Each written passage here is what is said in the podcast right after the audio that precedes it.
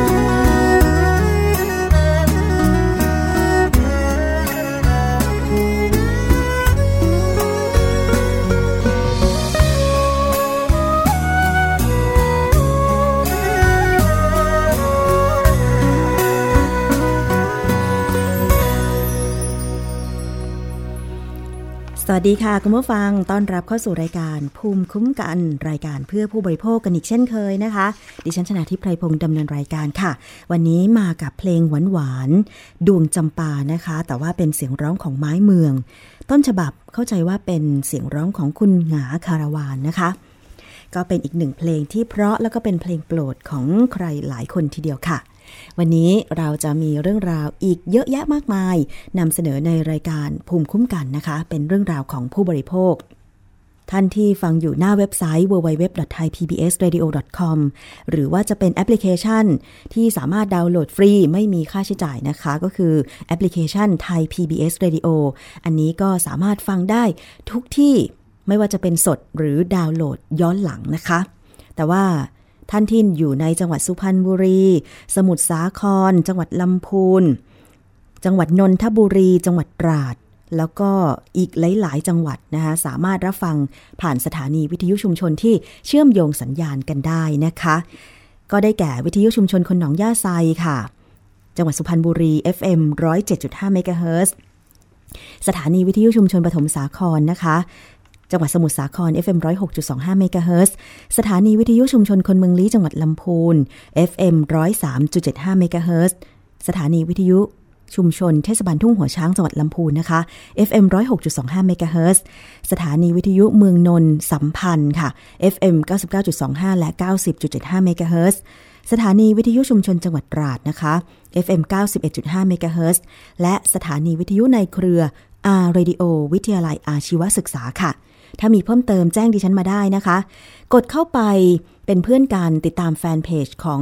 วิทยุไทย PBS ได้ ค้นหาพิมพ์คำว่าวิทยุไทย PBS นะคะ หรือ facebook.com/thaipbsradiofan เท่านี้เอง ตรงๆ ง่ายๆ กดไลค์ กดถูกใจ เมื่อคุณชอบรายการไหน กดแชร์ไปให้เพื่อนๆ ดูด้วยนะคะ ตอนนี้เราเปิดหลากหลายช่องทางนะคะ ซึ่งในอนาคตไม่แน่ค่ะ เราอาจจะมีข่าวดี เรื่องของ คลื่นวิทยุก็ได้นะคะ ใครจะไปรู้ใช่ไหม เพราะว่าเมื่อหมดปีจะเข้าปีใหม่ มันก็ต้องมีอะไรใหม่ๆบ้างนะคะ การเปลี่ยนแปลงเป็นเรื่องธรรมดาค่ะ คุณผู้ฟัง ชีวิตเราเปลี่ยนแปลงทุกวินาทีอยู่แล้วนะคะ วินาทีที่แล้วก็ไม่เหมือนวินาทีนี้ เพราะฉะนั้นเนี่ยต้องยอมรับการเปลี่ยนแปลง จะปีเก่าหรือปีใหม่ อันนี้ก็ต้องรับให้ได้นะคะจะเกิดอะไรขึ้นเอาละค่ะ มาถึง เรื่องราวของผู้บริโภคในวันนี้กันบ้างนะคะ ในช่วงเทศกาลทุกเทศกาลย่อมมีคนเดินทางจำนวนมาก ไม่ว่าจะเป็นทางบกทางเรือทางอากาศนะคะ หน่วยงานอย่างสคบหรือสำนักงานคณะกรรมการคุ้มครองผู้บริโภคก็มีหน้าที่ในการที่จะดูแลผู้บริโภค รวมถึงผู้โดยสารที่ใช้บริการขนส่งสาธารณะ อย่างการเดินทางช่วงปลายปี ทุกปีเลยเนี่ยนะคะ ก็จะมีคนเดินทางเยอะมากแน่นมาก เมื่อวันที่ 28 ธันวาคม 2560 ค่ะ รองเลขาธิการสคบคุณพิคเนตตะปวงนะคะ ร่วมกับหน่วยงานที่เกี่ยวข้อง เช่น กองบังคับการปราบปราม การกระทำความผิดเกี่ยวกับการคุ้มครองผู้บริโภคสำนักงานการบินพลเรือนแห่งประเทศไทย และสำนักงานเขตดอนเมืองค่ะ ไปลงพื้นที่ตรวจสอบความปลอดภัยจากการใช้บริการสายการบิน ในช่วงเทศกาลปีใหม่ ที่ท่าอากาศสยานนานาชาติดอนเมือง กรุงเทพมหานครนะคะ อย่างที่บอกไปค่ะว่าตอนนี้เนี่ยคนเดินทางเยอะมากเลย ปลายปีเมื่อก่อนอาจจะเริ่มเดินทางตั้งแต่ 29-30 แต่ตอนนี้เนี่ยเหมือนว่าคนจะพยายามหลีกเลี่ยง วันสุดท้ายในการทำงานของปีก็เลย ยอมที่จะลาพักร้อนบ้างลากิจบ้างเพื่อออกเดินทางไปก่อน แต่ที่ไหนได้กลับกลายเป็นว่าทุกคนคิดเหมือนกัน ก็เลย มีความแออัดตั้งแต่สัปดาห์สุดท้ายของปีเลยก็ได้นะคะ คือตั้งแต่วันที่ 25 ธันวาคม 2560 ที่ผ่านมา ดิฉันก็เห็นข่าวที่ผู้สื่อข่าวไทย PBS ลงพื้นที่ ไปรายงานตามจุดนั้นจุดนี้เนี่ยนะคะ ก็มีการจราจรที่คับข้างหนาแน่น โดยเฉพาะเส้นทางที่ไปภาคตะวันออกเฉียงเหนือและภาคเหนือ เมื่อวานนี้นะคะ ทาง เพจยูดีมีแหงของไทย PBS น้องเปียเนี่ยนะคะ ก็ได้ Facebook Live รายงานสภาพจราจรเส้นทาง มุ่งหน้าไปภาคอีสานบริเวณเขื่อนลำตะคอง จังหวัดนครราชสีมา โอ้โห คุณผู้ฟังเห็นแล้วก็ ต้องเอาใจช่วยคนขับรถไปภาคอีสานเลยนะคะ เพราะว่าใช้ความเร็วได้ไม่มาก รถก็ติด แถมยังมีการก่อสร้าง เป็นช่วงๆอีกด้วย คือช่วงนี้อะภาคอีสานโดยเฉพาะจังหวัดนครราชสีมา เขากำลังมีการก่อสร้างมอเตอร์เวย์ใช่ไหมคะ ที่จะไปภาคอีสาน หรือบางจุดบางแยกเนี่ยก็อาจจะมีการก่อสร้างสะพานข้ามแยก เพราะฉะนั้นก็อาจจะทำให้ถนนเนี่ยเหลืออยู่ไม่กี่เลน เมื่อรถวิ่งมาจากสี่เลน บางทีอาจจะเหลือสามเลนสองเลน มันก็ต้องติดเป็นธรรมดา เพราะว่าถนนเป็นคอขวด ใจเย็นๆก็แล้วกันนะคะ ไม่เฉพาะทางภาคอีสานภาคเหนือไม่แพ้กันไม่น้อยหน้าเลยค่ะ เห็นบอกว่าตามปั๊มน้ำมัน เส้นทางหลักที่มุ่งสู่ภาคต่างๆ โดยเฉพาะภาคเหนือเนี่ยแถวจังหวัดสิงห์บุรี คลาคล่ำไปด้วย รถที่เข้าไปจอดพักทั้งเติมน้ำมัน แล้วก็แวะซื้ออาหารทานอาหาร คุณจิรพรคำพาพันธ์ผู้สื่อข่าวไทย PBS อีกคนหนึ่งที่ ไปรายงานข่าว เธอส่งภาพขึ้น Facebook แล้วก็รายงานมา ที่สถานีขนส่งผู้โดยสาร ประชาชนก็ทยอยเดินทางกลับนะคะ อย่างเช่น ย่านนิคมอุตสาหกรรมนวนครอำเภอคลองหลวงจังหวัดปทุมธานีค่ะ มีปัญหาบริเวณสถานีขนส่งผู้โดยสาร บอกว่าประชาชนเนี่ยต้องรอรถโดยสารนานไม่ต่ำกว่าหนึ่งชั่วโมง บางคนก็หอบพิ้วสัมภาระไปเต็มเลยนะคะ แต่ว่า รถโดยสารสาธารณะก็เป็นอีกทางเลือกหนึ่ง ที่จะช่วยบรรเทา ความเดือดร้อน หรือว่าการจราจรที่ติดขัดในช่วง การเดินทางในเทศกาลได้ เพราะว่าบางคนเองก็ไม่อยากที่จะขับรถ ก็รู้อยู่แล้วว่ารถมันติดนะคะ คือถ้าเราไปใช้บริการขนส่งสาธารณะ ก็ไม่ต้องเพิ่มจำนวนรถส่วนตัวบนท้องถนน เพราะว่ารถบัสคันหนึ่งนั่งได้ ถ้า VIP ก็ 24 ที่นั่งใช่ไหมขนาดใหญ่หน่อยก็ 32 ที่นั่ง 36 ที่นั่งอะไรก็ว่าไปนะคะ แต่ว่าทางขนส่งเองเขาก็มีมาตรการคุมเข้ม ในช่วงทุกเทศกาลอยู่แล้วละสำหรับคนขับรถสาธารณะ เพื่อป้องกันไม่ให้เกิดอุบัติเหตุ บนท้องถนนแล้วก็นำมาซึ่งความสูญเสีย ซึ่งทุกปีเนี่ยก็มีรายงานความสูญเสียจากอุบัติเหตุทางท้องถนน มีตัวเลขที่เพิ่มมากขึ้น แต่ทั้งนี้ทั้งนั้นเรามารอดูในปีนี้ก็แล้วกัน ว่าสถิติ จะลดลงไหมนะคะ ภาวนาให้สถิติบนท้องถนน เกิดความสูญเสียลดลง เพราะว่าตอนนี้เนี่ยไทยได้ชื่อว่ามีสถิติการเกิดอุบัติเหตุทางท้องถนนมากเป็นอันดับหนึ่งของโลกไปแล้วนะคะ เพราะว่าประเทศที่เป็นอันดับหนึ่งเนี่ยเขารวมสถิติของผู้เสียชีวิตจากภัยสงครามกลางเมืองของเขาด้วย แต่ของไทยเนี่ยอุบัติเหตุทางท้องถนนล้วนๆเลย เป็นอันดับหนึ่งของเอเชีย แล้วตอนนี้เป็นอันดับหนึ่งของโลกแล้ว รายงานมีเข้ามาไม่เว้นแต่ละวัน การเข้าไปดูแลของหน่วยงานที่เกี่ยวข้อง บังคับใช้กฎหมายอย่างเข้มงวด ไม่โอนอ่อน หรือไม่อลุ้มอล่วยอีกต่อไปอย่างเช่น กรณีที่เมาแล้วขับไปเกิดอุบัติเหตุ อันนี้เห็นบอกว่าทางตำรวจก็จะนำตัวนำตัวไปพักเลยนะคะ คือไม่ให้ ไม่ให้ขับรถอีกต่อไป แล้วก็จะทำการยึดรถจนกว่า จะผ่านพ้นเทศกาลนั้นไป นี่ก็เป็นมาตรการที่ออกมา แต่ทั้งนี้ทั้งนั้นทุกอย่างขึ้นอยู่กับตัวผู้ขับขี่ขึ้นอยู่กับเราทุกคนนะคะ การเดินทางนอกจากทางรถก็มีทางเครื่องบินนี่แหละค่ะ ที่ระยะหลังมานี้ มีการเปิดให้บริการสายการบินต้นทุนต่ำกัน มากขึ้น ผู้โดยสารเองก็นิยมเดินทางกัน มากขึ้น เพราะว่าราคาตั๋วก็ไม่ได้แตกต่างกันมากนัก แต่สำหรับช่วงเทศกาลต้องยอมรับว่า สายการบินต่างๆ ปรับขึ้นราคากัน เพราะว่าอาจจะเป็นช่วงที่ความต้องการสูง เป็นเทศกาลท่องเที่ยว ก็เป็นโอกาสของผู้ประกอบการสายการบินเลยค่ะว่า จะสามารถทำราคาในช่วงนี้ได้ แต่ก็เป็นทุกข์ของผู้บริโภคเหมือนกัน อย่างดิฉันเนี่ย เคยคลิกเข้าไปจอง ตั๋วเครื่องบิน ถ้าจะเดินทางในช่วงปลายปีเนี่ย ต่อให้เราจองตั้งแต่ต้นปี ก็ไม่มีทาง ที่เราจะได้ราคาถูก เพราะเขากำหนดไว้อยู่แล้วว่า ช่วงเทศกาลสงกรานต์หรือปีใหม่ ราคาไม่เคยถูกเลย ไม่สมกับชื่อสายการบินต้นทุนต่ำเลยนะคะ ทางสคบและหน่วยงานที่เกี่ยวข้องอย่างที่กล่าวไป ที่มีการไปตรวจ การให้บริการเคาน์เตอร์ของสายการบินต่างๆ ที่สนามบินดอนเมือง ก็เพราะว่าคนกรุงเทพเนี่ยหรือคนที่เข้ามาทำงานมาอยู่อาศัยในกรุงเทพเนี่ยมักจะเดินทางท่องเที่ยว หรือว่าเดินทางกลับภูมิลำเนาในช่วงเทศกาลเป็นจำนวนมาก นิยมใช้บริการสายการบินในการเดินทาง ส่งผลให้สคบเนี่ยได้รับเรื่องร้องเรียนจากผู้บริโภคเกี่ยวกับปัญหาการใช้บริการมาก อย่างเช่น ให้บริการล่าช้าไม่ตรงตามกำหนดเวลา หรือมีการยกเลิกเที่ยวบินโดยไม่แจ้งให้ผู้บริโภคทราบ หรือแจ้งในเวลากระชั้นชิด และยังมีกรณีสัมภาระผู้โดยสารสูญหายทำให้ผู้บริโภคได้รับผลกระทบจากกรณีดังกล่าว นอกจากนี้นะคะสคบยังตรวจพบว่า การโฆษณาของสายการบินบางแห่ง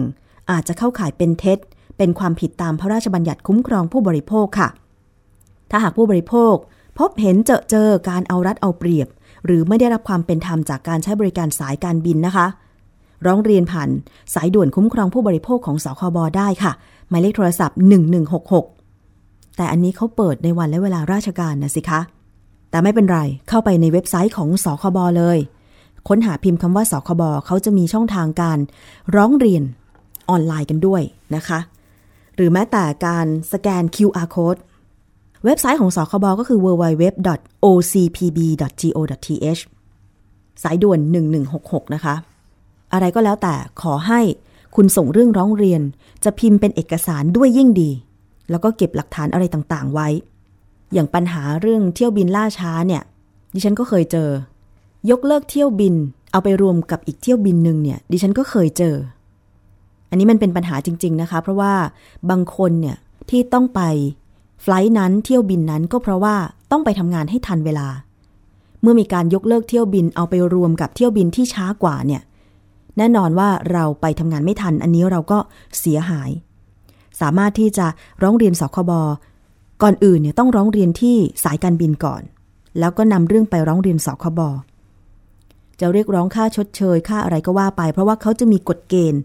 การชดเชย เยียวยาผู้เสียหายก่อน อย่างเช่น ถ้าเที่ยวบินล่าช้าเกินสองชั่วโมงเนี่ย จะต้องมีการจัดน้ำและอาหาร ให้ผู้โดยสารได้ทานใช่ไหมคะ แต่ถ้าล่าช้าเป็นวันเนี่ย สายการบินจะต้อง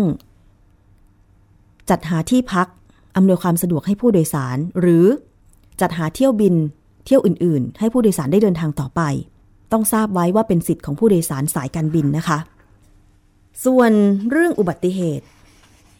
ขอตามต่อกันอีกนิดหนึ่ง จำได้ใช่ไหมคะว่า มีเหตุการณ์เกิดอุบัติเหตุรถ บรรทุกคอนเทนเนอร์ พลิกคว่ำแล้วตู้คอนเทนเนอร์นั้นเนี่ย ไม่ใช่พลิกคว่ำสิ ตู้คอนเทนเนอร์ของรถคันดังกล่าวเนี่ย หล่นทับรถเก๋งรถเก๋งบุบบู้บี้หมดเลย แต่โชคดีที่คนขับข้างในนั้นเนี่ยนะคะ คนที่โดยสารในรถเก๋งเนี่ย ไม่เสียชีวิตเพียงแต่บาดเจ็บ แต่ว่ามีมาตรการออกมาหลังจากเกิดเหตุ ซ้ำซากต้องเรียกว่าซ้ำซากเลยนะ อุบัติเหตุรถบรรทุกแล้วก็ตู้คอนเทนเนอร์ ล้มไปทับรถคันอื่นเนี่ยนะคะ กระทรวงคมนาคมค่ะเตรียมออกกฎหมายบังคับใช้เพิ่มเติมสำหรับรถบรรทุกตู้คอนเทนเนอร์ให้มีการติดตั้งอุปกรณ์เซ็นเซอร์ แจ้งเตือนผู้ขับรถ เมื่อมีการล็อกระหว่างตัวตู้คอนเทนเนอร์และตัวรถเรียบร้อยแล้ว คาดว่าจะออกกฎหมายดังกล่าวได้ ภายในเดือนมกราคมปี 2561 ค่ะ หลังจากเกิดเหตุการณ์ รถบรรทุกตู้คอนเทนเนอร์ ตัวตู้ หล่นไปทับ รถคันข้างๆ เป็นภาพที่หวาดเสียวมาก ใครเห็นใครก็ร้องโอ้โห โอ้โห กันหมดเลยนะคะ ทางเจ้าหน้าที่สำนักงานขนส่ง และตำรวจก็เลยไปสุ่มตรวจ รถบรรทุกคอนเทนเนอร์ตามถนนสายต่างๆ ในพื้นที่จังหวัดพระนครศรีอยุธยาและลพบุรีค่ะ เพื่อกวดขันความปลอดภัย การสุ่มตรวจพบรถบรรทุกหลายคัน ล็อกตู้คอนเทนเนอร์กับส่วนพ่วงแน่นหนาตามกฎหมาย แต่หลายคันไม่ได้ล็อกค่ะ จึงดำเนินการเปรียบเทียบปรับ ซึ่งรถคันที่ไม่ได้ล็อกตู้คอนเทนเนอร์เนี่ย คนขับบอกว่า หากล็อกตู้และเกิดอุบัติเหตุ จะเกิดความเสียหายมากกว่า เพราะจะพลิกคว่ำทั้งหัวลากและตัวตู้คอนเทนเนอร์ที่มีน้ำหนักหลายสิบตัน นี่คือเหตุผลของคนขับรถบรรทุก ตู้คอนเทนเนอร์ที่ไม่ยอมล็อกให้แน่นหนารัฐมนตรีว่าการกระทรวงคมนาคมกล่าวบอกว่าตามปกติเนี่ยนะคะ รถตู้คอนเทนเนอร์จะต้องติดตั้งอุปกรณ์สำหรับยึดตู้บรรทุกสินค้าหรือ twist lock ซึ่งบังคับให้ติดตั้งตามกฎกระทรวง และพระราชบัญญัติการขนส่งทางบก พุทธศักราช 2522 ทั้งนี้รถบรรทุกตู้คอนเทนเนอร์ส่วนใหญ่ จะออกมาจากท่าเรือ ซึ่งเป็นส่วนขาเข้าบรรทุกสินค้าที่มาจากท่าเรือ จึงได้กำชับการท่าเรือแห่งประเทศไทย ให้ตรวจตรารถบรรทุก จะต้องติดตั้งตัวล็อกก่อนออกรถ จากนี้ไปก็จะออกแนวปฏิบัติให้ผู้ประกอบการติดตั้งระบบ เตือนตัวล็อก โดยจะเป็นเซ็นเซอร์ทั้ง 4 ด้าน ซึ่งจะมีสัญญาณเตือนไปที่คนขับเพื่อให้ทราบว่า ติดตั้งตัวล็อกเรียบร้อยแล้ว และแต่ละบริษัทจะต้องมีผู้จัดการด้านความปลอดภัย หรือ Safety Manager ซึ่งหากเกิดอุบัติเหตุ ผู้ประกอบการต้องรับผิดชอบ รวมถึงบริษัทประกันที่ประกันให้กับบริษัทที่ไม่มีความปลอดภัย คาดว่าจะออกเป็นกฎหมายได้ทันในช่วงเดือนมกราคมปี 2561 สำหรับการตรวจอุปกรณ์ ยึดรถตู้บรรทุกสินค้า ถ้าไม่มีอุปกรณ์สำหรับยึดตัวตู้สินค้า จะมีความผิดตามพระราชบัญญัติการขนส่งทางบก พุทธศักราช2522 มาตรา 32 มีโทษปรับไม่เกิน 50,000 บาท แต่หากตัวรถมีอุปกรณ์ แต่ถูกต้องตามกฎหมายแต่ไม่ใช้อุปกรณ์ดังกล่าว ในการล็อกตู้บรรทุกสินค้า ผู้ขับรถมีความผิด มีโทษปรับไม่เกิน 5,000 บาท อันนี้คือโทษทางกฎหมายนะคะคุณผู้ฟัง ตอนนี้เนี่ยหลายคนหวาดเสียวเมื่อเจอ รถบรรทุกตู้คอนเทนเนอร์ ไม่อยากขับไปใกล้เลย ไม่อยากตีคู่ไปด้วยเลย เพราะไม่มั่นใจมีความกังวลว่ารถบรรทุกคันนี้มันล็อกตู้สินค้าหรือเปล่า คือจะมาอ้างเหตุผลว่าที่ไม่ล็อกตู้คอนเทนเนอร์เข้ากับตัวรถเนี่ย เพราะว่าเวลาเข้าโค้งหรือเวลาเกิดอุบัติเหตุ พลิกคว่ำหงายท้องอะไรอย่างเงี้ยนะคะ ส่วนตู้คอนเทนเนอร์มันจะดึงหัวลาก พลิกคว่ำไปด้วย มันมันเป็นเหตุผลที่เข้าข้างตัวเองไปหน่อยว่าไหม เพราะว่าคนอื่นบนท้องถนนเขาก็รักชีวิตไง คุณไม่ใช่คุณคนเดียวที่รักชีวิตอะ่ะ เพราะฉะนั้นเพื่อป้องกันไม่ให้เกิดอุบัติเหตุพลิกคว่ำหงายท้อง คุณก็ต้องขับรถดีๆ เวลาเข้าโค้งคุณก็ต้องกะน้ำหนัก กะวงเลี้ยวของคุณให้ถูก ไม่ใช่ว่าไปปล่อยเป็นภาระของคนอื่นให้ระวังรถของคุณเอง ทั้งๆที่มีกฎหมาย บังคับใช้อยู่แล้ว แต่ไม่ปฏิบัติตามกฎหมาย อันนี้เจ้าของรถคอนเทนเนอร์หรือว่าคนขับจะต้องโดนโทษให้หนักเลยนะคะ เพราะผู้ที่ไม่รู้อีโหน่อีเหน่ ที่ขับรถและไปเจอรถบรรทุกที่ไม่มีความรับผิดชอบไม่ล็อกตู้คอนเทนเนอร์อย่าง บางคนบางคันนี่แหละทำให้เกิดการสูญเสียแบบที่ไม่น่าจะเกิดขึ้น เพราะฉะนั้นต้องกำหนดโทษหรือว่าต้องบังคับใช้กฎหมายให้เข้มงวดเลยสำหรับเรื่องนี้นะคะ อีกเรื่องหนึ่งของสคบค่ะ ที่มีการชี้แจงออกมา ชี้แจงกรณีข้อเรียกร้องแก้ไขปัญหาผู้บริโภค กรณีที่คุณนรมนเมฆบริสุทธิ์หัวหน้าศูนย์พิทักษ์สิทธิผู้บริโภค เปิดเผยสถานการณ์ปัญหาผู้บริโภคระหว่างเดือนมกราคม ถึงพฤศจิกายน 2560 ที่มียอดร้องเรียนจำนวน 1,153 ราย ผ่านช่องทางโทรศัพท์เว็บไซต์จดหมาย เข้าไปยัง มูลนิธิเพื่อผู้บริโภค อีเมล แล้วก็ Facebook ประเด็นที่มีการร้องเรียนมากที่สุดเป็นอันดับแรกก็คือ ปัญหาด้านสินค้าและบริการทั่วไป มียอดผู้ร้องเรียนเพิ่มขึ้นร้อยละ 41.45 โดยเฉพาะการโฆษณาเกินจริง ที่ทำให้ผู้บริโภคหลงเชื่อและซื้อสินค้า ปัญหาที่ผู้บริโภคถูกเอาเปรียบ สาเหตุสำคัญเกิดจากพฤติกรรมของผู้ประกอบธุรกิจที่ไม่ปฏิบัติตามกฎหมายทำให้ผู้บริโภคได้รับข้อมูลข่าวสารไม่ครบถ้วน ข้อสัญญาที่ไม่เป็นธรรม และหน่วยงานรัฐไม่มีมาตรการบังคับใช้กฎหมายที่เป็นรูปธรรม โดยเฉพาะการใช้ช่องทางการโฆษณาขายสินค้า ผ่านระบบออนไลน์ที่มีหลากหลาย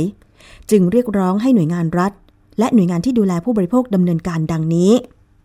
1. กำหนดเชิงรุกในการแก้ปัญหาเชิงนโยบาย ไม่ใช่รายกรณี 2. ขอให้มีการออกระเบียบหรือกฎหมายบังคับ การอนุมัติโฆษณาขายสินค้าที่กระทบกับสุขภาพของผู้บริโภค ไม่ใช่เปิดช่องทางให้ผู้ประกอบการ ด้วยการขอความร่วมมือ ซึ่งโดยมากหากไม่บังคับก็จะไม่ปฏิบัติตาม 3. ขอให้ทำงานเชิงรุกในการตรวจสอบและเฝ้าระวังการโฆษณาขายของตามช่องทางต่างๆ ไม่ต้องรอให้ผู้บริโภคร้องเรียนมาก่อนจึงดำเนินการ ทางสคบก็เลยอยากจะขอชี้แจงข้อเท็จจริงดังนี้ สคบบอกว่า กฎหมายที่บังคับใช้ในปัจจุบัน มีหน่วยงานที่รับผิดชอบดูแลในการตรวจสอบการโฆษณาในทุกๆ สื่อ ที่มีการเสนอขายสินค้าก็ได้แก่สำนักงงานคณะกรรมการคุ้มครองผู้บริโภค หรือสคบเนี่ยก็มีหน้าที่รับผิดชอบตรวจสอบโฆษณาการขายสินค้า หรือบริการผ่านสื่อต่างๆ โดยเฉพาะการโฆษณาขายสินค้า หรือบริการที่ไม่ได้มีกฎหมายบัญญัติในเรื่องใดไว้เป็นการเฉพาะอะสคบก็บอกเองนะคะว่า มีหน้าที่รับผิดชอบตรวจสอบโฆษณาขายสินค้าหรือบริการอยู่แล้ว 2. สำนักงงานคณะกรรมการอาหารและยาก็มีหน้าที่รับผิดชอบ ตรวจสอบโฆษณาการขายสินค้าหรือบริการที่เกี่ยวกับเครื่องสำอาง ยาและผลิตภัณฑ์เสริมอาหาร ตามพรบเครื่องสำอาง พุทธศักราช 2558 และพรบอาหาร พุทธศักราช 2522 3. กรมสนับสนุนบริการสุขภาพก็มีหน้าที่รับผิดชอบ ตรวจสอบการโฆษณา การขายสินค้า หรือบริการเกี่ยวกับเครื่องมือแพทย์ สถานพยาบาล ตามพระราชบัญญัติเครื่องมือแพทย์ พุทธศักราช 2551 และพระราชบัญญัติสถานพยาบาล พุทธศักราช 2551 อยู่แล้ว ในปัจจุบันพบว่ามีการโฆษณาขายสินค้าหลายชนิด หลายประเภท ที่มีกฎหมายเฉพาะกำกับดูแล อย่างเช่น การโฆษณาเกี่ยวกับเครื่องสำอาง ยา ผลิตภัณฑ์อาหารเสริม อุปกรณ์หรือเครื่องมือแพทย์ ซึ่งตามมาตรา 61 ขออภัยค่ะ ซึ่งตามมาตรา 21 แห่งพระราชบัญญัติคุ้มครองผู้บริโภค พุทธศักราช 2522 ก็ระบุว่า ในกรณีที่มีกฎหมายว่าด้วยการใด ได้บัญญัติเรื่องใดไว้ โดยเฉพาะแล้ว ให้บังคับตามบทบัญญัติแห่งกฎหมายว่าด้วยการนั้น และให้นำบทบัญญัติในหมวดนี้ไปใช้บังคับได้ เท่าที่ไม่ซ้ำหรือขัดกับบทบัญญัติดังกล่าวสคบตรวจสอบข้อความโฆษณาสินค้าหรือบริการที่อยู่ในความรับผิดชอบของหน่วยงานอื่น ก็อาจจะส่งผลเกี่ยวกับการดำเนินการได้อะ ง่าย ๆ ก็คือว่าในเมื่อมีกฎหมายตราไว้ มีหน่วยงานรับผิดชอบ จะให้สคบไปก้าวล่วงได้อย่างไรใช่ไหมคะอย่างไรก็ตามค่ะ สคบไม่ได้นิ่งนอนใจ และได้ทำงานในเชิงรุก โดยจัดให้มีการ เฝ้าระวังตรวจสอบ โฆษณาทุกสื่อ จัดให้มีหน่วยเฝ้าระวังตรวจสอบโฆษณาทุกสื่อและตรวจสอบโดยตลอด เมื่อพบการโฆษณาที่เข้าข่ายผิดกฎหมาย และโฆษณานั้นไม่อยู่ในอำนาจหน้าที่ของสคบก็จะส่งเรื่องให้หน่วยงานที่เกี่ยวข้องดำเนินการตามกฎหมาย สคบตระหนักถึงปัญหาดังกล่าวเป็นอย่างดี จึงได้จัดตั้งฝ่ายเฝ้าระวังตรวจสอบโฆษณาขึ้นมา เพื่อรับผิดชอบตรวจสอบโฆษณาในทุกสื่อเป็นการเฉพาะ ในปีงบประมาณพุทธศักราช 2560 ฝ่ายเฝ้าระวังตรวจสอบโฆษณา ได้เฝ้าระวังตรวจสอบโฆษณาตามสื่อต่างๆสำหรับผู้ประกอบธุรกิจที่ปฏิบัติไม่ถูกต้อง สคบก็ได้เชิญผู้ประกอบธุรกิจนั้นมาชี้แจงข้อเท็จจริง เกี่ยวกับการใช้ข้อความโฆษณาดังกล่าว แล้วรวบรวมข้อเท็จจริง และเอกสารหลักฐานที่เกี่ยวข้อง เพื่อนำเสนอคณะกรรมการว่าด้วยการโฆษณาพิจารณาตามกฎหมายสคบโดยคณะกรรมการว่าด้วยการโฆษณา ได้พิจารณาข้อความโฆษณาที่ฝ่าฝืนมาตรา 22 แห่งพระราชบัญญัติคุ้มครองผู้บริโภค พุทธศักราช 2522 และได้ใช้อำนาจตามมาตรา 27 แห่งพระราชบัญญัติคุ้มครองผู้บริโภค พุทธศักราช 2522 ออกคำสั่งห้ามผู้ประกอบธุรกิจ ใช้ข้อความโฆษณา เว้นแต่จะมีการแก้ไขข้อความโฆษณา โดยระบุรายละเอียดให้ครบถ้วนตามที่กฎหมายกำหนด หรือให้แก้ไขวิธีการในการโฆษณาแล้วจำนวน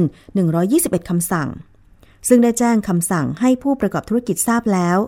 และขณะนี้อยู่ระหว่างดำเนินการตามกฎหมาย กับผู้ประกอบธุรกิจที่ใช้ข้อความโฆษณาที่เป็นการฝ่าฝืน มาตรา 22 แห่งพระราชบัญญัติคุ้มครองผู้บริโภค พุทธศักราช 2522 ปัจจุบันมีการเปรียบเทียบปรับ ผู้ประกอบธุรกิจที่กระทำความผิดแล้ว 26 ราย คิดเป็นจำนวนเงิน1ล้าน6แสน5หมื่นบาท ปัจจุบันสคบและหน่วยงานก็มีหน้าที่ในการคุ้มครองผู้บริโภค มีการดำเนินการเชิงบูรณาการร่วมกัน ภายใต้แผนยุทธศาสตร์การคุ้มครองผู้บริโภคแห่งชาติ ฉบับที่ 1 พุทธศักราช 2560 ถึง 2564 ซึ่งคณะรัฐมนตรีมีมติเห็นชอบแผนยุทธศาสตร์ดังกล่าวแล้ว และมีการพิจารณาดำเนินการแล้วในหลาย ๆ เรื่อง รวมทั้งการดำเนินการแก้ไขปัญหาตามข้อเรียกร้องดังกล่าวข้างต้น นี่เป็นคำชี้แจงของสคบต่อกรณีที่ทางมูลนิธิเพื่อผู้บริโภคมีการเปิดเผยข้อมูลยอดร้องเรียนที่มีเข้าไปที่มูลนิธิ แล้วก็มีการเรียกร้องให้หน่วยงานภาครัฐ ที่กำกับดูแลเรื่องการบริโภคเนี่ยออกมาทำงานในเชิงรุกกันมากขึ้น ก็ว่ากันไปนะคะ คุณผู้ฟัง คือก็ต้องยอมรับแหละ ว่าขั้นตอนของทางรัฐบางทีก็ล่าช้า โลกปัจจุบันเนี่ยเว็บไซต์มันความเร็วสูง อินเทอร์เน็ตความเร็วสูง ยุค 4.0 นายกเองก็บอกว่า สังคมไทยตอนนี้เนี่ยต้องก้าวสู่ ยุคไทยแลนด์ 4.0 ไม่ใช่ 3.0 แล้วนะ ความเร็วอินเทอร์เน็ตตอนนี้ก็ 4.0 ใช่ไหม แต่ฉันไปในบางพื้นที่ยัง 2.0 อยู่เลยอะเวลาเชื่อมต่ออินเทอร์เน็ตหรือว่าไลน์เนี่ยวิดีโอไลน์นี่บางพื้นที่ยังภาพเป็นภาพโมเสกอยู่เลยนะ 4.0 ตรงไหนนะคะคุณผู้ฟังอะเอาเป็นว่าเดี๋ยวเราจะรอดูก็แล้วกันนะคะ อย่างที่สคบบอกว่าเนี่ย ไทยเราก็มีแผนยุทธศาสตร์ การคุ้มครองผู้บริโภคแห่งชาติฉบับที่หนึ่งแล้วนะ เป็นแผนของปี 2560 ถึง 2564 แล้วเราจะคอยดูกันนะคะว่า การดำเนินการกับผู้ที่เป็นผู้ประกอบธุรกิจคิดไม่ซื่อเนี่ยจะรวดเร็วเท่าทันกับไทยแลนด์ยุคจุด4.0 ไหม เพราะว่ามันช้าไม่ได้ มันโฆษณาออนไลน์แต่จะมาจัดการแบบขั้นตอนเอกสารเนี่ยมันไม่ได้แล้วใช่ไหมคะ หรือตอนนี้ผู้ขายสินค้า ไม่ได้ไปวางบน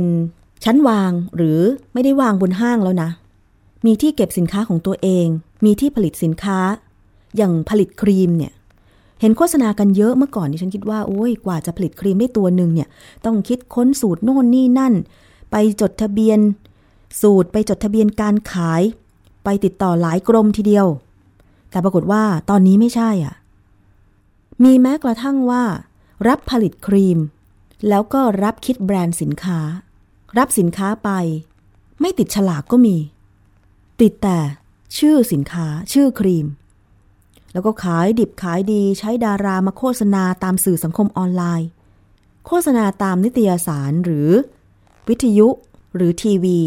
สื่อหลักเนี่ยแทบจะไม่มีรายได้ตรงนี้เข้ามา เพราะว่าใช้สื่อสังคมออนไลน์ แล้วก็การติดตามควบคุมคุณภาพเนี่ย ติดตามได้น้อยมากเมื่อออนไลน์มันรวดเร็ว แค่โทรไปสั่ง ครีมที่โรงงานผลิตครีมเอาสูตรน้นสูตรนี้ สูตรหน้าขาวภายใน 7 วัน 3 วัน เราก็รู้กันอยู่นะคะ ว่าไม่มีครีมตัวไหนที่ทำให้หน้าขาว 3 วัน 7 วันได้ ถ้าไม่ใส่สารอันตราย สารประหลอดสารไฮโดรควินอนแต่ก็ยังมีโรงงานเหล่านี้รับผลิตอยู่ แล้วก็ยังมีผู้ที่คิดจะประกอบธุรกิจขายครีม รวยทางลัด โดยการโฆษณาหลอกลวงผู้บริโภคกันอยู่เยอะแยะมากมาย แล้วยังมีผู้บริโภคที่ อยากจะสวยทางลัดภายใน 7 วันขอให้ขาวขึ้น เดี๋ยวจะไม่ทันการอะไรอย่างเงี้ย ก็ยังมีอยู่ สุดท้ายใช้ครีมนั้นหน้าพังเพราะว่า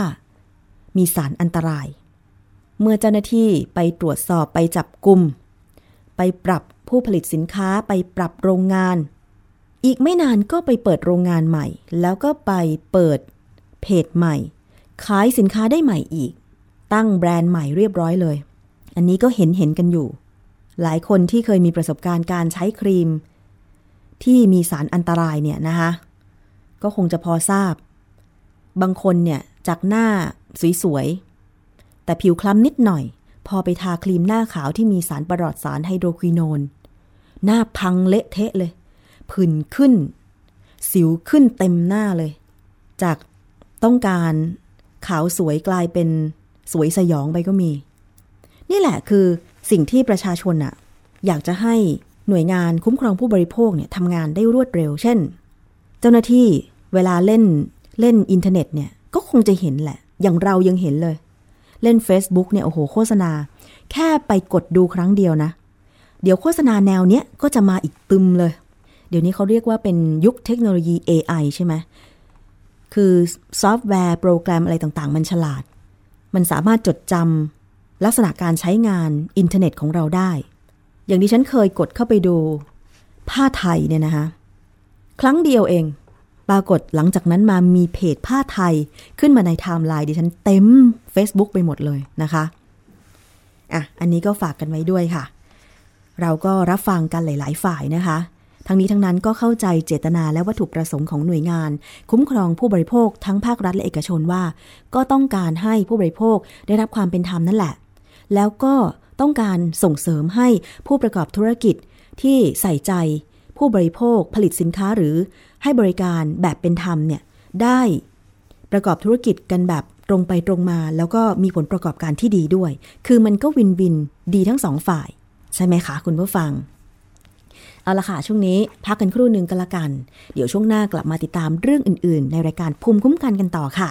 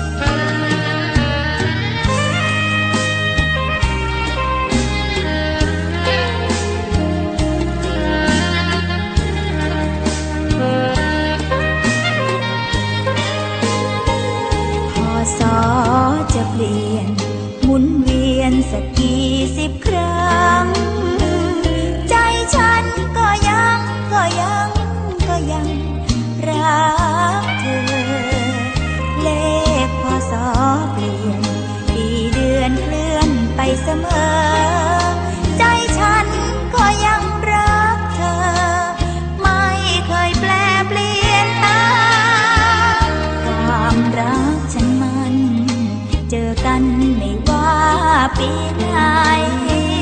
พอสอเคลื่อนไป เคลื่อนไป เคลื่อนไป เหลือห้ำสอสอจากดวงใจก็คือฟ้า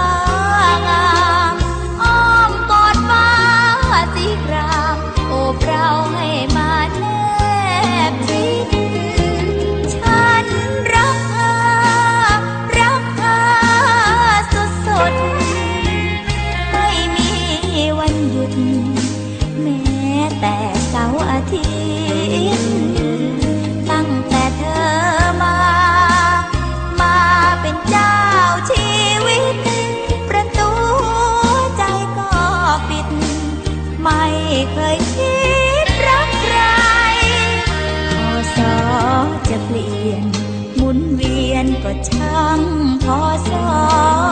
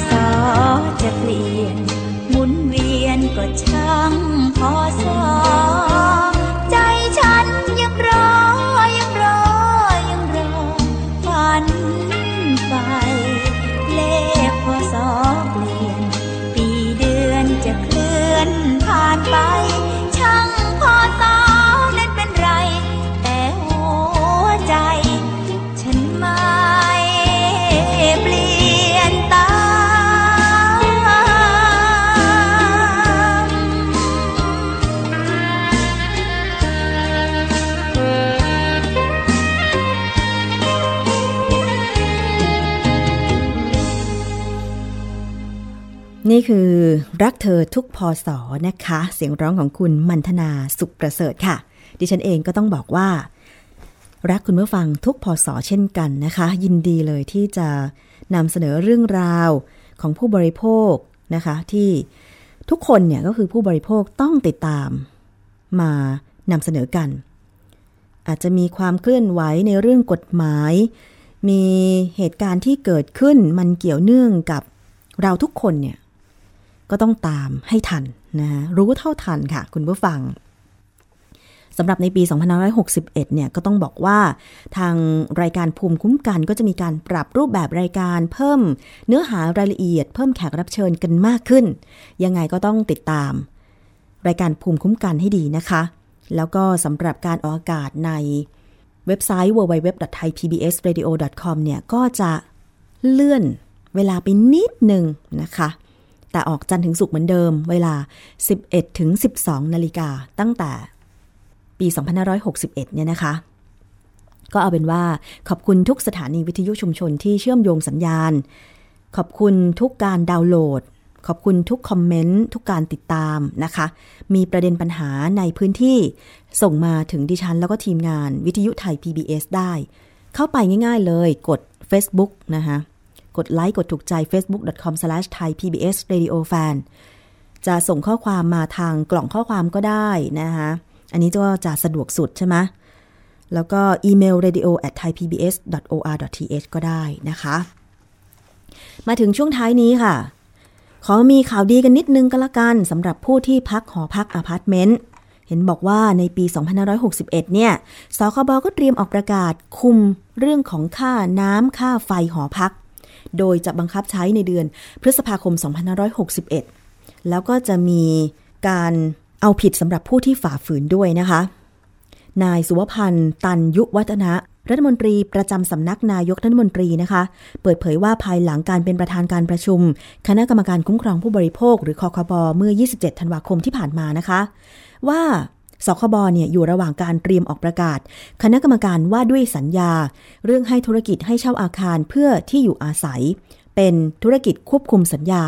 เพื่อแก้ไขปัญหาการใช้บริการเช่าที่พักอาศัย เนื่องจากมีการร้องเรียนว่าถูกผู้ประกอบการหอพักเก็บค่าน้ำค่าไฟแพง ทั้งนี้ปัญหาต้องได้รับการดูแลให้เกิดความยุติธรรมในการใช้บริการเช่าหอพักค่ะ เพราะเป็นประเด็นที่มีผลกระทบต่อประชาชนหลายกลุ่ม ไม่ว่าจะเป็นนักเรียนนักศึกษาคนทำงาน และครอบครัวทั่วไป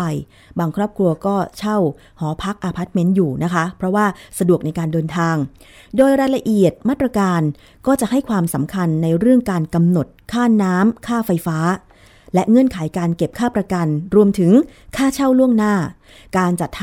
ำหลักฐาน การตรวจสภาพห้องเช่า โดยใช้ข้อมูลจากปัญหาที่มีการร้องเรียนเข้าไปยังสคบแล้วกำหนดเงื่อนไขและรายละเอียดดังกล่าวลงไปในสัญญาอย่างชัดเจน ให้เป็นไปตามประกาศคณะกรรมการว่าด้วยสัญญานะคะสำหรับสาระสำคัญของประกาศฉบับนี้ค่ะ จะกำหนดให้ผู้ให้บริการจะต้องแสดงรายละเอียดเกี่ยวกับการเช่า อย่างเช่น เขียนชื่อที่อยู่ของผู้ให้เช่าและผู้เช่ากำหนดระยะเวลาในการเช่า ทรัพย์สินและอุปกรณ์ที่ให้เช่า คือจะต้องระบุเลยนะคะว่าในห้องเนี่ยมีทรัพย์สินก่อนที่เราจะไปเช่าอะไรบ้าง มีเตียงนอน มีที่นอน มีผ้าม่าน มีตู้เย็นไหมมีอะไรไหม เพราะว่าบางอพาร์ตเมนต์บางหอพักเนี่ยก็จะมีอุปกรณ์พวกนี้ครบเหมือนโรงแรมเลยก็คือมีตู้เย็นให้อะไรอย่างนี้ใช่ไหมคะ แต่บางแห่งก็ไม่มี อันนี้ต้องระบุนะคะ อัตราค่าบริการต่างๆ เช่น ค่าน้ำประปา ค่ากระแสไฟฟ้า ค่าเช่าเฟอร์นิเจอร์ อุปกรณ์หรือเครื่องใช้ไฟฟ้าอันนี้บอกแล้ว โทรศัพท์รวมถึงวิธีการชำระค่าบริการ พร้อมทั้งกำหนดเงื่อนไขการเรียกเก็บค่าเช่าและบริการต่างๆ ให้ชัดเจน ตอนนี้มันก็มีอะไรล่ะ เวลาเราไปติดต่อเช่าหอพักเนี่ยก็จะมีค่ามาจำว่าเราจะย้ายเข้าเดือนโน้นเดือนนี้แน่นอนใช่ไหมคะ แล้วก็มีค่าประกัน ประกันเนี่ยคือประกันความเสียหายที่อาจจะเกิดขึ้น ภายในห้อง แล้วก็ค่าเช่าล่วงหน้า ส่วนมากก็จะเจอกันใช่ไหมคะ ค่าเช่าล่วงหน้าก็เก็บไปเดือน 2 เดือน อาศัยว่าเดือนสุดท้ายถ้าเราจะย้ายออกเราไม่ต้องจ่ายค่าเช่าเดือนสุดท้ายแล้วอะไรอย่างเงี้ยนะคะ อันนี้ก็ต้องดูให้ดีว่ากำหนดเงื่อนไขการเรียกเก็บค่าเช่าอย่างไร ซึ่งถ้าหากผู้ประกอบการธุรกิจห้องให้เช่าต่างๆ หอพักอพาร์ตเมนต์ไม่ปฏิบัติตามเนี่ย ก็จะมีความผิด คือมีโทษจำคุกไม่เกิน 1 ปี ปรับไม่เกิน 1 0 0 0 0แสนบาท หรือทั้งจำทั้งปรับนะคะ ในประกาศจะกำหนดหลักเกณฑ์ ที่ผู้ประกอบการหอพักต้องดำเนินการอย่างเช่น เรื่องมิเตอร์ค่าน้ำค่าไฟ ต้องเก็บไม่สูงไปกว่าอัตราที่การไฟฟ้าหรือการประปา จัดเก็บไม่เกิน 20%หห้ามเรียกเก็บเงินประกันความเสียหายเกิน 50%ของอัตราค่าเช่า และห้ามเรียกเก็บเงินค่าต่อสัญญาเช่าจากผู้เช่ารายเดิมด้วย หรือการเก็บเงินประกันต้องไม่เกิน 1 เดือน รายละเอียดคณะกรรมการได้ทำการศึกษามาพอสมควรแล้ว จึงได้ออกประกาศ จึงจะได้ออกประกาศเร็วๆนี้ ถือเป็นข่าวดีมากเลยค่ะสำหรับผู้ที่เช่าหอพักอพาร์ตเมนต์นะคะเพราะดิฉันเคยเจอเก็บเงินประกัน 2 เดือนแน่ซึ่งถ้าเช่าเดือนละ4 0 0 0 2เดือนก็ 8,000 แล้วใช่ไหมคะ แล้วค่าประกันความเสียหายอีกล่ะ ค่าเช่าล่วงหน้าอีกล่ะ โอ้ กว่าจะเช่าได้ทีนึงอะ หมดไปหลายหมื่นเลยนะคะ คุณพิคเนตตาปวงรองเลขาธิการสคบบอกว่า จะออกประกาศได้ในเดือนกุมภาพันธ์ 2561 และมีผลหลังจากนั้น 90 วัน หรือประมาณเดือนพฤษภาคม 2561 ค่ะ โดยผู้ประกอบธุรกิจต้องยกเลิกสัญญาฉบับเก่าที่เคยทำไว้กับผู้เช่าทั้งหมด แล้วให้ผู้เช่ามาทำสัญญาใหม่ ภายใต้ข้อกำหนดใหม่ที่ประกาศไว้ในกฎหมาย อ่า ใครเช่าหอพักอพาร์ตเมนต์ ห้องเช่าอะไรอยู่เนี่ย ต้อง ติดต่อผู้เช่าเลยนะว่า ที่เคยทำสัญญาไว้เนี่ยยกเลิกทั้งหมดเพราะว่ามีกฎหมายใหม่มีประกาศใหม่จากสคบแล้ว เรื่องการกำหนดหลักเกณฑ์การเช่าที่อยู่อาศัย อัตราค่าน้ำค่าไฟ ต้องไม่สูงไปกว่าอัตราที่การไฟฟ้าหรือการประปาจัดเก็บไม่เกิน 20%ใช่ไหมคะ ตอนนี้ค่าไฟหน่วยเท่าไหร่ หอพักจัดเก็บได้ไม่เกิน 20%ค่าน้ำด้วยเนาะ ตอนนี้ค่าน้ำหน่วยละเท่าไหร่ล่ะ อนโดมิเนียมดิฉันก็เหมือนกันนะคะ ก็เอาเป็นว่ามันมีเรื่องของการลงทุนเรื่อง เรื่องปั๊มน้ำเรื่องแท้งจัดเก็บน้ำอะไรก็ว่าไปแต่ต้องบวกไปจากที่การประปาเรียกเก็บไม่เกิน 20%ค่าประกันความเสียหายไม่เกิน 50%ของอัตราค่าเช่า ถ้าเช่า 4,000 ต้องเรียกเก็บได้ ไม่เกิน 2,000สิใช่ไหมแล้วก็ห้ามเรียกเก็บเงินค่าต่อสัญญาจากผู้เช่ารายเดิมด้วย แล้วก็รวมไปถึงการเก็บเงินประกันต้องไม่เกิน 1 เดือน อะ อันนี้ก็ ถือว่าเป็นข่าวดีของผู้เช่าที่อยู่อาศัยนะคะ คุณผู้ฟัง อีกเรื่องหนึ่งเป็นข่าวในสื่อสังคมออนไลน์เรื่องของก๋วยเตี๋ยวขั้วไก่ย่านเยาวราช มีคนไปกินแล้วปรากฏว่าถ่ายรูปแชร์ในสื่อสังคมออนไลน์ ปรากฏว่าชามละ 30 บาท มีอยู่น้อย คำว่าน้อยก็คือนิดหน่อยนะคะ คุณผู้ฟัง จากกระแสดราม่าในโซเชียลค่ะ โซเชียลมีเดียพบร้านก๋วยเตี๋ยวขั้วไก่ย่านเยาวราช ขายราคา 30 บาท แต่ปริมาณทานได้แค่ 2-3คำก็หมด ก็มีการไปติดตามหาร้านก๋วยเตี๋ยวขั้วไก่ร้านนี้ที่กำลังตกเป็นประเด็นดังกล่าว ตกเป็นประเด็นดัง แล้วก็ไปพูดคุยกับเจ้าของร้าน เจ้าของร้านเป็นสาววัยกลางคน ได้ให้ข้อมูล ว่าร้านของเธอเนี่ยให้ก๋วยเตี๋ยวขั้วไก่ปริมาณน้อยนั้น ขอยืนยันว่า เธอได้ขายราคาธรรมดา 30 บาท และพิเศษ 50 บาท ปริมาณกับราคาเท่านี้มากว่า 50 ปีแล้วนะคะส่วนใหญ่ลูกค้าขาประจำเข้าใจ แต่ส่วนใหญ่ก็บ่นว่าให้น้อย จะเป็นลูกค้าขาจรมากกว่า สั่ง 30 บาทแต่อยากได้เยอะๆลองให้ไปทานร้านแถวเยาวราชได้เลย ราคานี้ไม่มีแล้ว ขนาดขนมหวานยังราคา 30 บาท เธอยืนยันว่าปริมาณกับราคามีความเหมาะสม เนื่องจากใช้วัตถุดิบอย่างดี เพราะเธอซื้อวัตถุดิบมาจากเยาวราช ไม่ได้ซื้อจากตลาดสี่มุมเมือง เธอบอกอย่างนั้นนะคะ จะเอาราคาต้นทุนจากตลาดเยาวราชไปเปรียบเทียบกับตลาดสี่มุมเมืองไม่ได้ บางครั้งผักกาดหอมกิโลกรัมละเป็นร้อยก็มี เธอบอกนะคะ คือเจ้าของร้านร้านนี้เนี่ยเห็นบอกว่า ตั้งอยู่ในซอย ย่านเยาวราช มีเตาถ่านไว้ผัดก๋วยเตี๋ยวขั้วไก่จำนวนสองกระทะ กระทะแรกไว้ผัดเส้น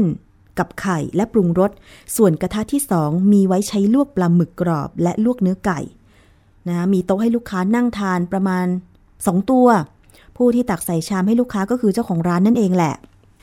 เมื่อมีการสำรวจร้าน เจ้าของร้านบอกว่าที่ร้านไม่ได้เสียค่าเช่า เพราะขายมาตั้งแต่รุ่นพ่อรุ่นแม่ 60-70 ปีมาแล้ว อาศัยรอร้านประจำปิด จึงจะมาตั้งร้านขายเวลาสัก 18นาฬิกา30นาทีถึง 19นาฬิกาก็ขายกลางคืนนั่นเองนะคะ สาเหตุที่ต้องให้ลูกค้า สั่งทุกคนนั้นก็เป็นเพราะว่าบางครั้งลูกค้ามา 4 คน แต่สั่งชามเดียวทำให้คนที่ตั้งใจมา กินเนี่ยต้องยืนรอ แบบนี้ร้านก็รับไม่ไหวอะไรประมาณนี้นะคะอะก็ว่ากันไปเขาชี้แจงมาแล้วอะแต่ก่อนอื่นถ้าไปซื้อสินค้าเราก็ควรจะถาม ถามราคาก่อนเนาะคือราคา 30 บาท แต่เราก็เข้าใจว่า เอ๊ะ มันจะมีปริมาณของอาหารเนี่ย มากเท่ากับร้านอื่นๆไหมอะ เธอยืนยันมาแล้วว่า ราคา 30 บาทในเยาวราชไม่มีแล้ว ถ้าอยากกิน 30 บาท แบบได้ก๋วยเตี๋ยวขั้วไก่เต็มชามต้องไปกินร้านอื่นเนาะคุณผู้ฟังเนาะ อันนี้ก็เลือกได้นะ ไม่ว่ากัน ส่วนใครจะชื่นชอบร้านอาหารก๋วยเตี๋ยวขั้วไก่ของย่านเยาวราชเจ้านี้เนี่ยที่ใช้เตาถ่านผัดเนี่ยก็แล้วแต่ ไปทานกันได้ก็แล้วแต่ก็แล้วกันนะคะ คุณผู้ฟัง เอาละค่ะนี่คือเรื่องราวของรายการภูมิคุ้มกัน รายการผู้บริโภคนะคะ วันนี้หมดเวลาแล้วทิ้งท้ายด้วยเพลงอวยพรปีใหม่ สักเพลงหนึ่งขอให้คุณผู้ฟัง เดินทางปลอดภัยแล้วก็มีความสุขทุกๆ วันก็แล้วกันค่ะ ดิฉันชนะทิพไพรพงศ์สวัสดีค่ะ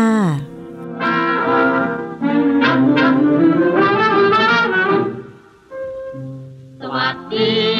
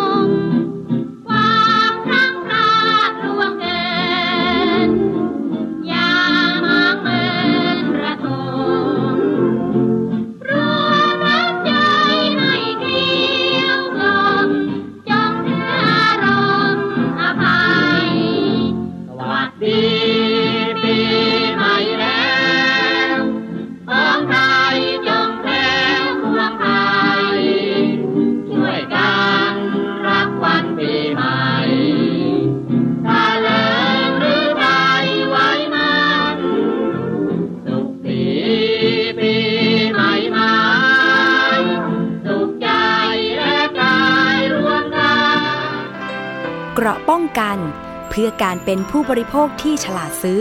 และฉลาดใช้ ในรายการ ภูมิคุ้มกัน